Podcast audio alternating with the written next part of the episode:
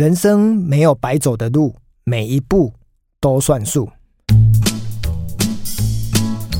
耶，又到了我们3月人物专访的时间哦。这一集呢非常的特别哦，我邀请一个我非常崇拜的偶像哦，艾瑞克艾大来跟大家除了分享他的书，也分享他的人生。那我们先用掌声欢迎艾瑞克。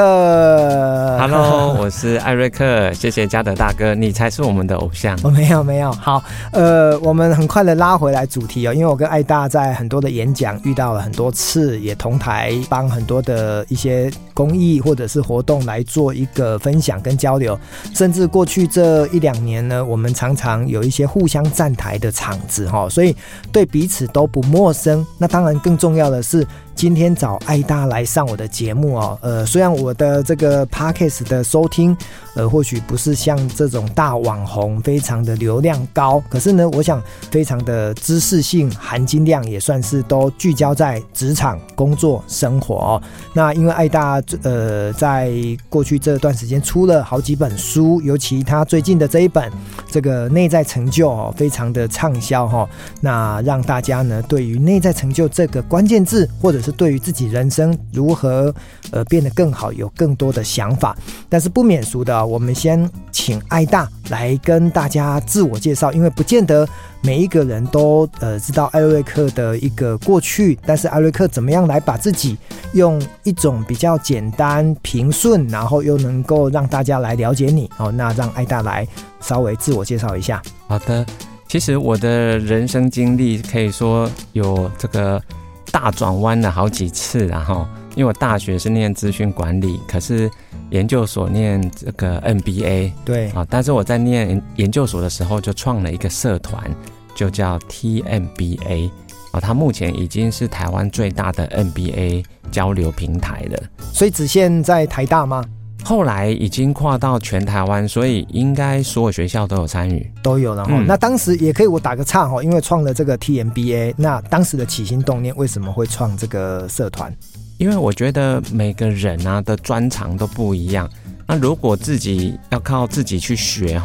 很慢，可是如果你找到各个领域的高手互相交流，其实那个进步速度会很快。OK， 其实你本来就是已经是一个优秀跟顶尖的人，可是很多人文人相轻，自古皆然嘛，意思就是我明明就很厉害，我干嘛去跟别人学？那为什么你会在大学或者研究所的时候，你不会有这种心态产生？是什么原因？是个性吗？还是外在发生了什么事？当时我大学可以说是人生的谷底，因为家里就是发生一些变故，工厂倒闭，然后家被拍卖嘛，所以我是必须靠自己在台北活下来。那时候我就觉得说，哇，天哪，一个人要面对的事情还真多哎！你要存活下来，其实是要很多人帮助你。所以那时候我就学会要所谓的利他共赢，你一定要有一群好朋友，对，才能够支撑你走过那些谷底。所以我在大学那些经历，让我到了研究所就发觉，哎，怎么每个人都埋头苦干，都在做自己喜欢的事，可是很少交流。所以你说的对，尤其在台大这些硕士都是很这个天之骄子，也不敢这么说啊，但是他们都很有自信，对，所以不太会服从别人，不轻易的低头说，这个你教我好不好？这种比较讲不出来，对，这样很可惜，因为明明就有一些很厉害的人，可是如果你没有个平台的话，他们就有点被关在自己的那个象牙塔里面。OK， 对，那我们就建了一个平台，就叫 TMBA。所以后来我们很多人就因此学会投资啊、行销啊、策略。Okay. 所以每个学生到我们社团以后，很多实务经验就很快就学好。OK， 所以艾大的自我介绍第一步骤就是有一个很重要的关键是他创了这个 TMBA。那好，那继续在这个学生时期，然后往下走，你怎么再跟听众介绍一下你到现在的一个人生过往？我毕业的时候，我的志愿啊是想当基金经理人，但是很倒霉啊，就是2002年出社会的那一年，就是金融海啸后2年，然后全球景气衰退嘛，所以根本那些投资公司或基金公司都是遇缺不补，哦，那根本就没有基金经理人的缺啊，连研究员的缺都没有，哦，所以我被迫要去做业务。哦，对，我投了几十封的履历，唯一只有一家公司有回我，啊，但是只有一个业务的缺，问我要不要。哦，啊，我如果不去的话，我就可能要失业一年。所以那时候有去嘛？我有去啊，有去，所以我就做了我最害怕的工作，就是业务。对，因为我是内向高敏人 ，OK， 所以你叫我面对电脑或面对金融市场，我觉得 OK， 可面对人我真的没办法 ，OK。好，但是因为老天爷的安排，也让你从事你最不想做，但是也走过来了嘛，因为能够今天还能够听到你声音，代表你活得好好的啊，所以回到了职场当中，你虽然一开始从业务出身，可是还是应该是有到你自己想要从事的吧？因为业务还是有转折到其他的工作，还是都一直算是都是业务。2年半做业务啊，做得不错。但是那个不错不是因为我会交际应酬，其实我都根本不会喝酒，对，我也不会约客户去吃饭，但是我发挥的内向高敏人的特质就是文字我们很强，哦，所以我都是用文字沟通，写报告，对，我写很多有用的报告， OK， 然后那时候在市场上就很抢手，几乎啦，那个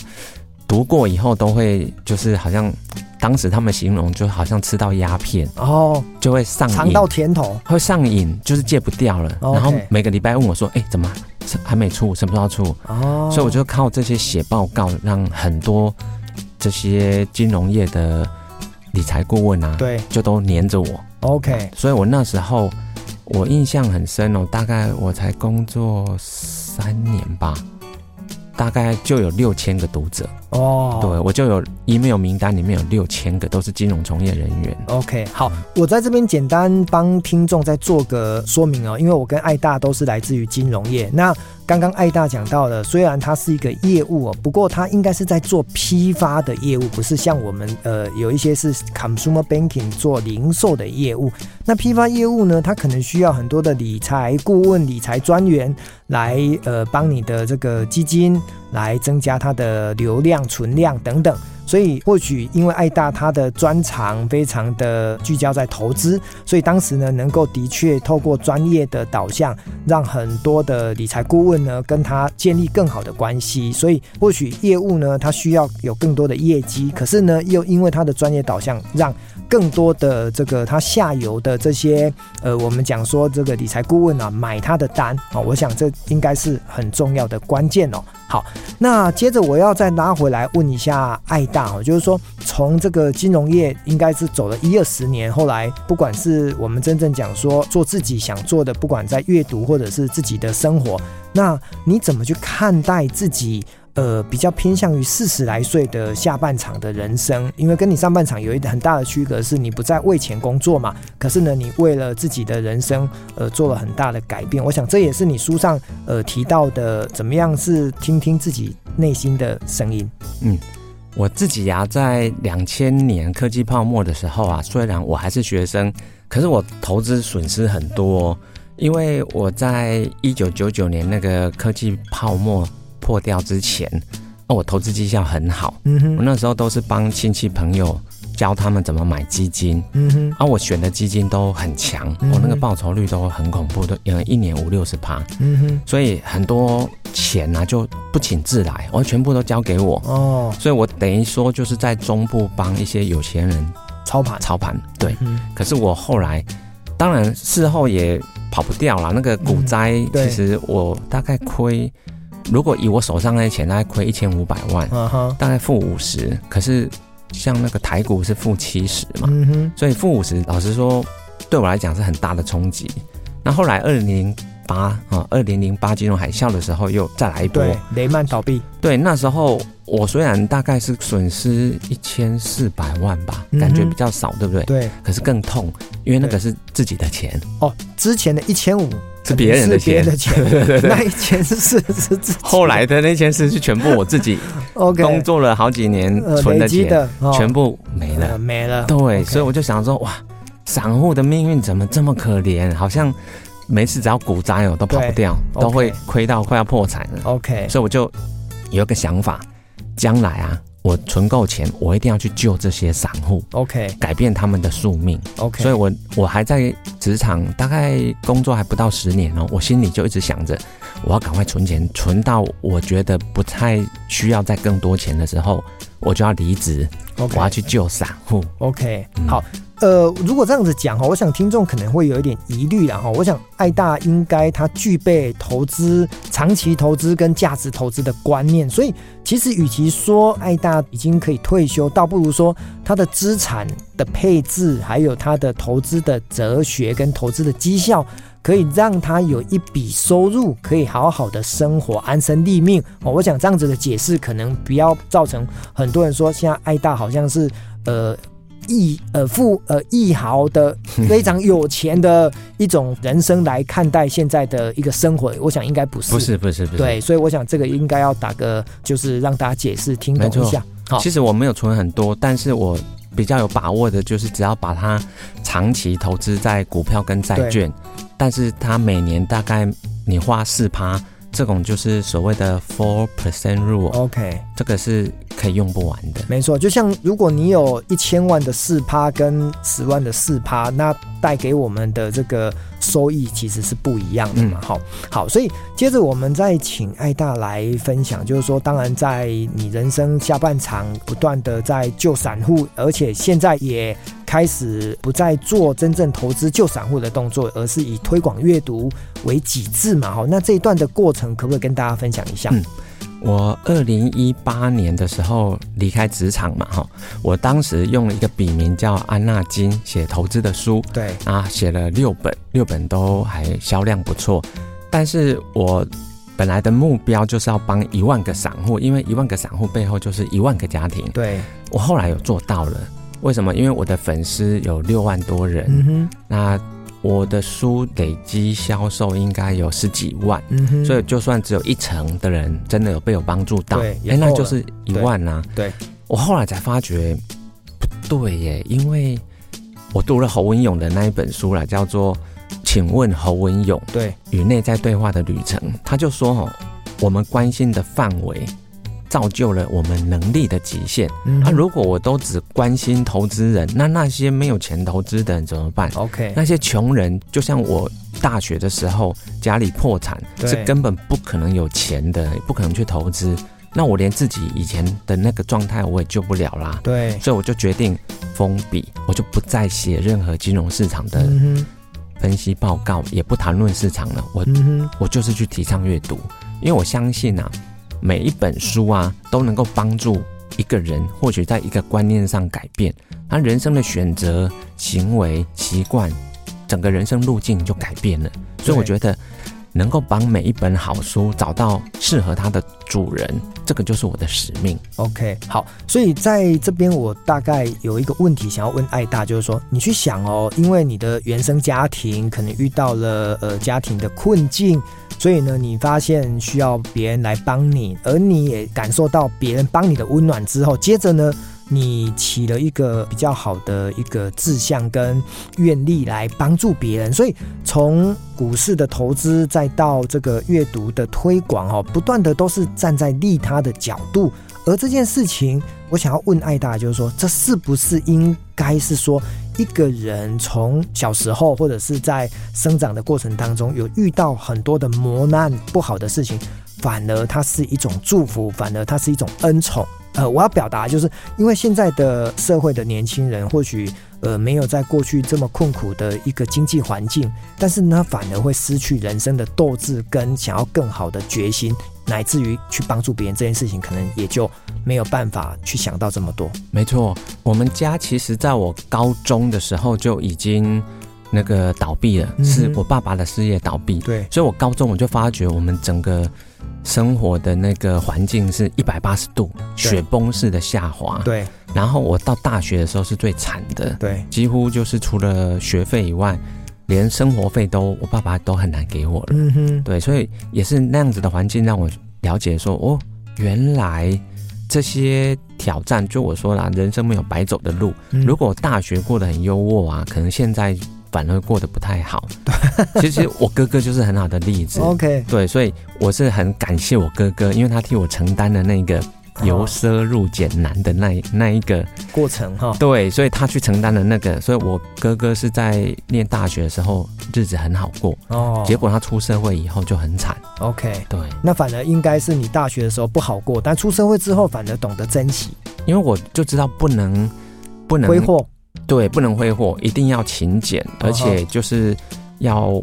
可能比别人付出很多倍的努力，嗯，因为幸福不是什么天上掉下来的。对，哦，好，那如果再回到刚刚艾大在讲，从业务啊，从工作啊，从职场来讲，因为毕竟我们很多的读者啊，很多的受众都是这些20几岁、30、40岁的年轻人嘛，哈，那你怎么去看现在的职场现象，或者是说，毕竟我们都走过了大概20几年的职场的岁月嘛，那如果你要对这些在上班的职场工作者给他们一些建议，怎么变得更好？因为毕竟赚钱是不可免的，而且也是必须生活下去的动力。那毕竟赚钱不是除了投资可能容易致富以外，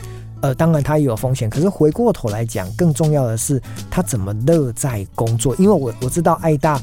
有考上了一个很值钱的证照叫 CFA， 那不是一般人都考得到的啊，嗯，因为我们业内看到这张证照，眼睛就睁得大大，说这不容易啊。可是回过头来，我们撇开金融业不谈，很多人在传统产业啦，在其他的行业，他怎么在工作当中赚到他的第一桶金，不见得是透过投资，但是他如何在职场保有竞争力？我觉得有2个方面，一个是在工作的这个心态，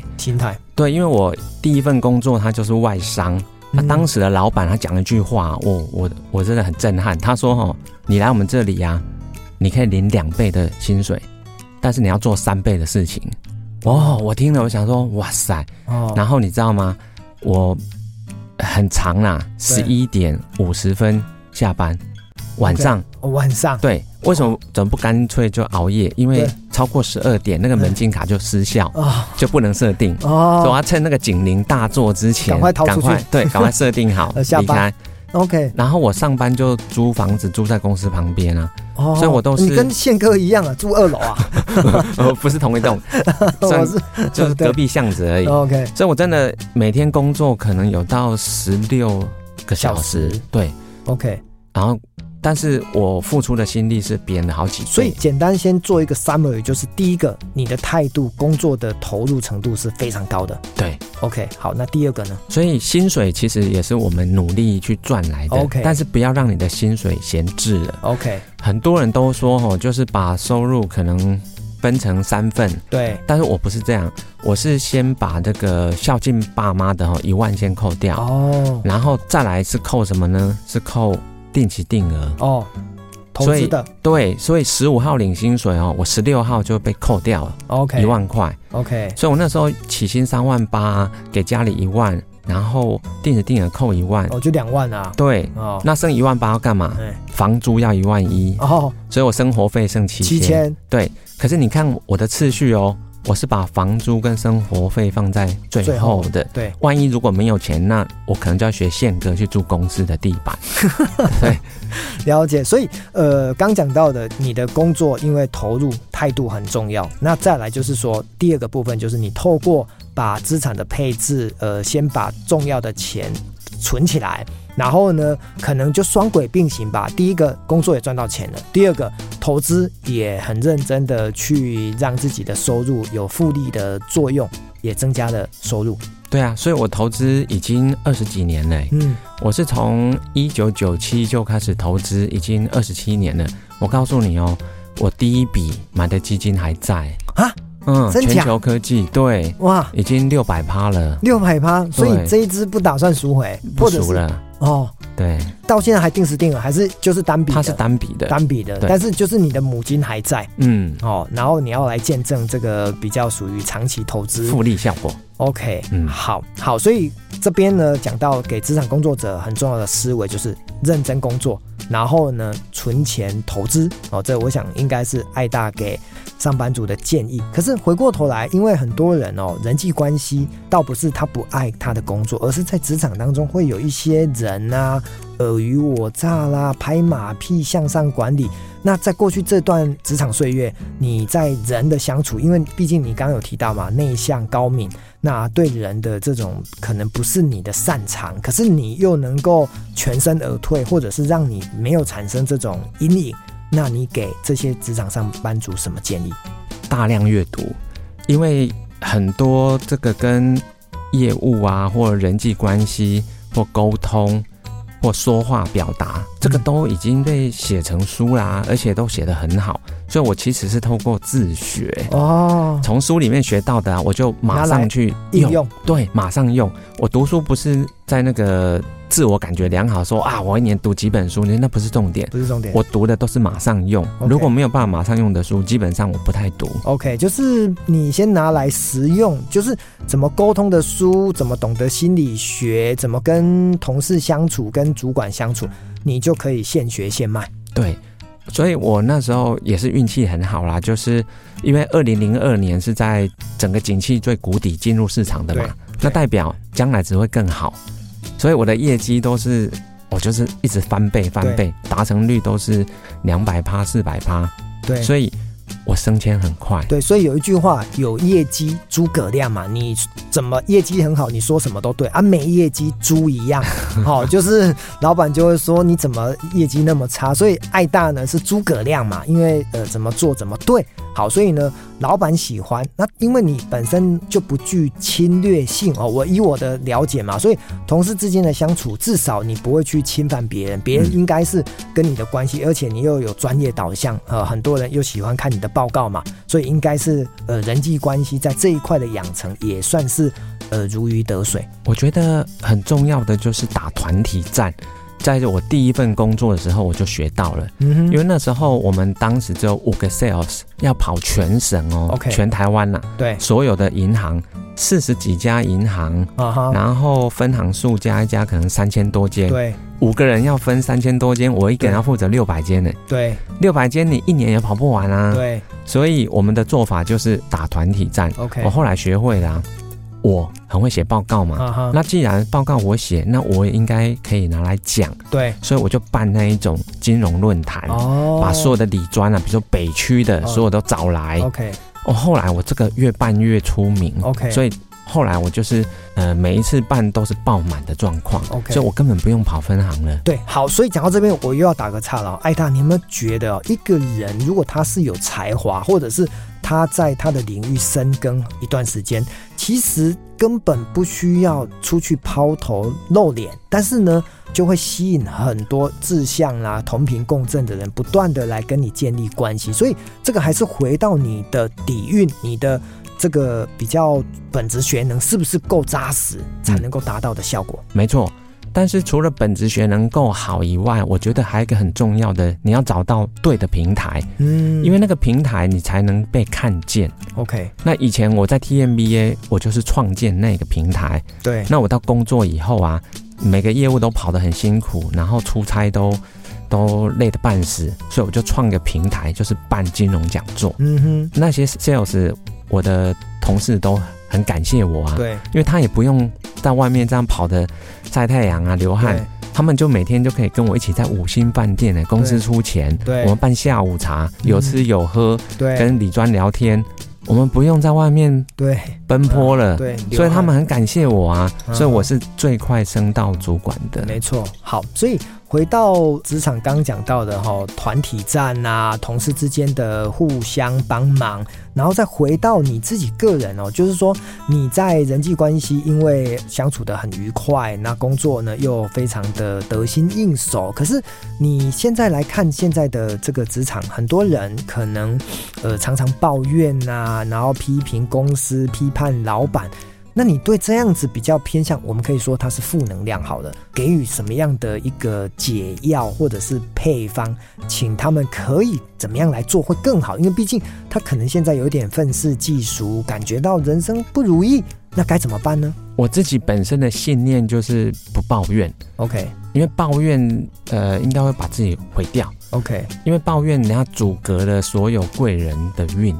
了解。所有贵人看到你哇，每天在那里一直对喷发负能量，他们就会用光速远离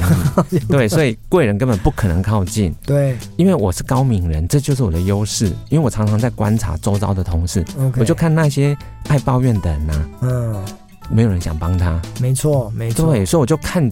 多了，看久了就知道，哦，原来不止不要抱怨，我们还要反过来更积极的，要很感恩，感恩。所以啊。受人点滴要涌泉以报，我就观察到只要是这种特质的人哦，哇，那个贵人运超好的，哦、所有贵人都抢着来帮他，因为报酬率最高嘛。对，你只要帮他一个点滴，他就要涌泉回报你，哇，这太好了。对，所以我后来我也发觉，我也喜欢帮这些人。对，所以我在 TMBA 帮了很多学弟妹啊、嗯，他们大概都是这一类的人。没错，哇，他们那个回报率都很高哎。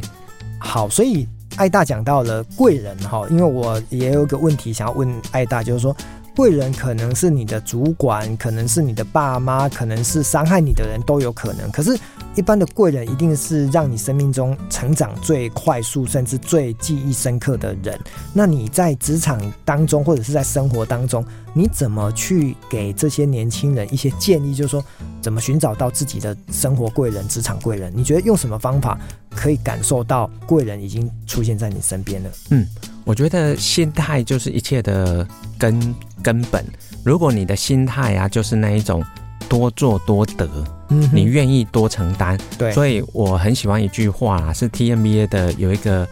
有一届的那个社长他就说哈，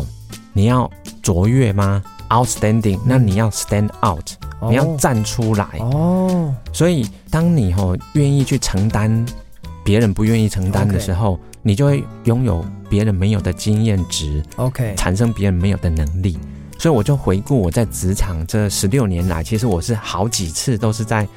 公司很多案子是没有人想做， okay. 我去做跳出来，对我去舍我其谁，对，哦，所以。公司高层都看在眼里，他们就知道，反正这些难题就丢给 Eric 就可以了。哦，了解。那反正你也知道，反正做坏了，嗯，基本上他们高层也不会抱怨，他知道那本来是高层的事情，是我去扛了。哦，对，所以他们都会给很好的这个下一次的机会给我。Okay. 所以做坏的不会怎样，因为那是没有人敢做的事情。OK， 所以简单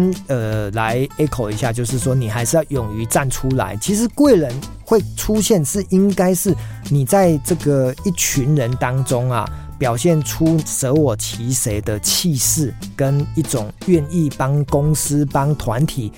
解决难题的决心嘛，哦，这个非常非常的重要哦。好，那我们再回到你的书哦，就是这个内在成就，因为毕竟这本书非常的畅销，那也在过去这些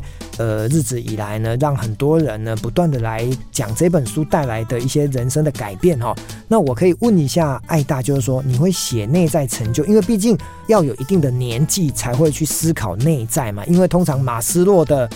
这个生理安全、社交尊重到自我实现，那个通常是一个岁月的积累嘛。可是呢，毕竟你在这个可能不到半百的人生，虽然接近了，但是你却能够提早的体悟，除了你的人生的生命经验很充沛以外呢，更重要的是你为什么会感同身受，下半人生需要这个内在成就来圆满自己。有两个原因，一个是我在过去这将近20年帮助很多人的过程啊，我发觉有些人他们不是那个找不到工作或赚不到钱的呢，他们是有钱的人呢、嗯，或者是混得还不错，有高阶的这个位置的人，可是他们可能忧郁。我后来才了解，原来是他们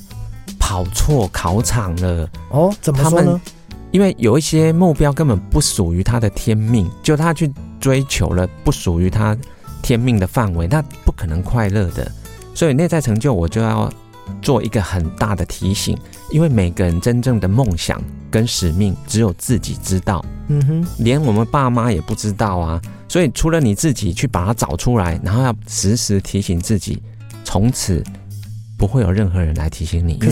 是要知道，对，可是要找到内在成就啊，除了就是好像说啊，我要静坐啦、冥想啦，或者是跟自己深度思考、深度对话，除了这个可能跟自己对谈以外啊，哈，那他怎么透过外在的资讯，还有跟人的相处来找到什么是内在成就？有，书里面我提了两个主要的途径，第一个就是你的经历，你的生命的历程本身就会一直在给你线索，告诉你的天命在哪里。像我自己就是在大学的时期很穷嘛，没饭吃，所以我是到书店里面成为我的避难所，所以是书店救了我。你看哦，所以我现在去推广阅读，无偿的帮很多这个出版社作者推书，就是因为我以前发生过这个，是书把我救了，所以我现在愿意用书来救别人。所以每个人的天命其实都在我们人生的历程里面不断的给我们的讯号跟这些暗示。所以如果你以前啊曾经希望遇到什么样子的人，那你就去当那个人。这是第一种。那第二个是可能很多人觉得，没有啊，我生命中也没什么暗示啊。那好，那你就常常去帮助别人。因为当我们主动去帮助别人的时候啊，你的关心范围已经不是自己咯。因为我们关心的范围会决定我们能力的极限。所以当你去帮助很多人的过程里面，你就会产生很多你没有的能力。在这个过程里面，你才会产生有一些你说新的经历，或者是新的机会，才发现说，哦，原来有这个东西哦，然后你再多投一些时间进去，你又长出更多的能力。所以我认为啊，所谓的天赋很少是天生的，他们可能只是在某个契机底下你发现了它，对，然后你开始投资你的时间，对，跟你的精神，它就一直长，越长越大。所以后来才发觉，哇，原来天赋是长出来的。对，应该是说，我可以补充一下哈，就是你生活在什么样的环境，你当然对这个环境的作业模式呢，就会比较容易接触得到。那接触得到，你就会知道说，这个是不是你要？比如说你在南北极很冷，如果你是一个生活在赤道，你很快的就跑到比较赤道的地方。但如果你的皮很厚啊，跟北极熊一样，跟企鹅一样，那我想你就待得很舒服。所以外在的环境会引导一个人去找到适合的地方来安身立命。我想这个也是老天爷造就你的人生一个很重要的过程啊！好，那再来聊一个问题，就是说，艾大，你怎么在推广阅读这一块？你刚刚讲到了书救了你，你也用书来帮助更多人。可是呢，现在是一个网络社群的年代，很多人都不看书，甚至很多人在阅读这边呢，都遇到了很大的挑战，就是一下子呢就被这个外面的影音啊，很多的诱惑给干扰了。那如何好好的读一本书，或者是如何把书读到真正能够跟自己的人生挂钩？在内在成就的这本书里面，我有提倡3种不同的速读法。这些速读法大概只需要用20%的时间哦，就可以吸收到80%的知识含量。对，所以这样子就可以破除很多人就觉得啊，这个书买的都没读完，再买我就剁手，他们就觉得书债没还，不敢再买了。对，那就被卡住啦，没错，从此就没有下一本了。对，所以我要破除他们这个，要先给第一个重要的观念哦，书不是用来读完的，是用来让你学会一个新的观点，这就够了。300块钱获得一个新的观点，从此改变你的想法跟思维，那当然值得啊，没错。所以我要先破除这个观点之后，再来就是技术性的问题哦。所以我最近开始有在一些公开场合，我就会拿书做雪球速读法的教学。上次那个宪哥啊，对，他那一场我只用5分钟就讲了他的新书《极限赛局》。对，然后预计3月2号啊，我还会在另一场用10分钟讲《生活是一场热情的游戏》解构这个吴家德。对，就是3月2号我们会分享其他作者的书嘛。OK 啊，艾大呢就分享我的书，我是非常的荣幸哦。好，所以艾大呢帮大家找出了阅读的乐趣跟怎么读书的一些方法哈。那更重要的是说，今天艾大呢，因为刚刚有提到哈，有个很重要的思维，因为很多人在这个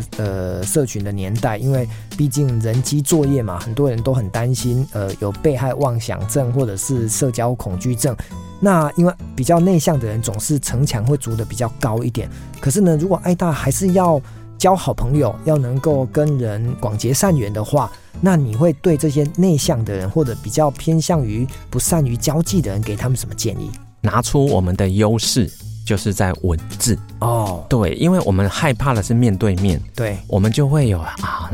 一堆障碍。对，还有内心戏又一直上演，所以我们会很疲劳。对，但是我们不要面对面就好啦。所以你看，我花的时间都是在网络上，透过这个社群媒体，比如说 Facebook， 对，我每天可能会花大概2个小时哦， okay， 都是在互动，所以我都是用文字的。OK， 但是很舒服。那就是我们最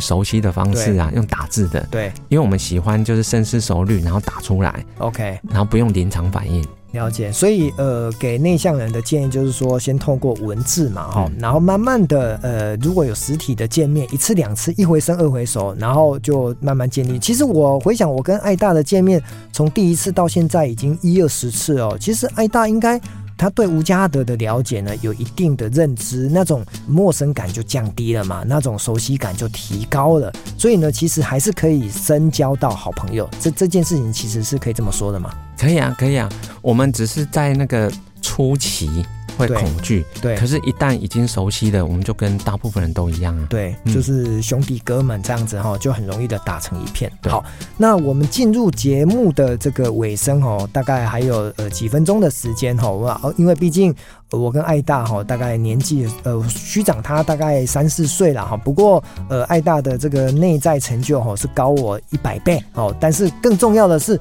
因为艾大在阅读这一块，还有在整个利他这一块，也做了很多帮助这个社会上需要帮助的人。所以我们还是回到一个人生的一个价值来看，就是说，艾大你怎么去看自己人生的圆满性跟一种人生的生命的意义，然后再回到别人的身上，或者是有这么多的年轻人需要你的帮助，你怎么去看待每一个人应该要握有什么样的心法跟什么样的秘诀呢，能够在他的人生道路上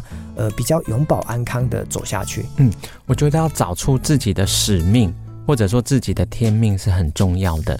以前古人说啦，50知天命，那个是孔子的时代啊，那个没有网络的时代。对，我们现在根本不用那么久。对，所以我觉得啦，大概工作个10年左右，慢慢就会发掘出来大概的天命。如果不是的话，你再试，或许最晚50岁都会找出来。可是，一旦你找出那个天命，把你的资源跟专注力都凝聚在那个点上面的时候，你就发觉你的不管生产力啊，会倍增好几倍，你的这个快乐感也会很高。所以有一个故事啊，是这样说，就是有一只蚂蚁啊，它立志要去西方朝圣，然后它就一直走，到某一天就遇到一只动物，就把它拦住，它说：“欸，蚂蚁啊，你知不知道，你可能走了一辈子，你也走不到那里耶。”那蚂蚁就想了一下，就说：“可是我每一天走在这路上都很快乐啊，我就算是死在朝圣的路上，我都觉得很幸福啊。”所以我认为啊，人生真正快乐的，你不要纠结在那个终点、那个结果，对，而是过程。你只要在走在某一条路上，你一直觉得很舒服，那可能就是你的天命之路了。OK， 好，所以刚刚艾大讲的这个故事，也是我曾经也在演讲场合也跟人家提过哈。我想异曲同工，就是与其去追求成功，倒不如走在成功的道路上。那与人同行也与人同饮哦，因为人生你说几岁退休，或者是几岁结束生命，这坦白讲哦，除了几岁退休，这或许跟你的物质经济有关系，但是人要活到几岁，这种日常可能就是无常，我们压根不会知道，所以每天是不是活在当下很快乐，来创造自己的人生的价值。我想这应该是艾大在写这本内在成就想要告诉这个听众跟读者的哦。那最后我们请艾大来为今天哦，如果说你跟吴家德今天我们来聊你的人生，来聊所谓的内在成就很重要的一些关键要素哦，那你还有什么要跟听众提息提点的，你觉得很重要的最后的一个结论？我在这本书里面有54句金句，那54刚好就是扑克牌有54张嘛，所以在最大的黑桃 A 上面，你知道我选的是哪一句金句吗？哪一句呢？有些人看似平凡无奇的一生，却令他人深深怀念。为什么这句话会把它当成是重中之重？因为当我去回想我最感谢哪些人，或者是我最怀念某些人的时候啊，我就发觉他们不是有钱人，他们也不是有名的人，他们甚至完全没有什么丰功伟业、嗯、可是为什么我那么想他，那么感谢他，那就是他们的内在成就啊。了解。所以其实当你拥有这样子不断想念你感谢你的人，其实你的内心是一种很丰满丰足富足的状态、嗯、这就是内在成就。 OK， 我想他可能是你的阿公，可能是你生命的导师、嗯、类似这样子的人物，他会在你眼睛闭起来的时候，他会出现在你的心中。对， OK， 好，今天非常谢谢艾瑞克来上我的这个你好我是吴家德的节目哦。那他是我们3月的主打星，那真的很谢谢艾大上这个节目，那也跟听众啊说声谢谢，那也感恩大家的收听，那我们就下一次见咯，拜拜拜拜。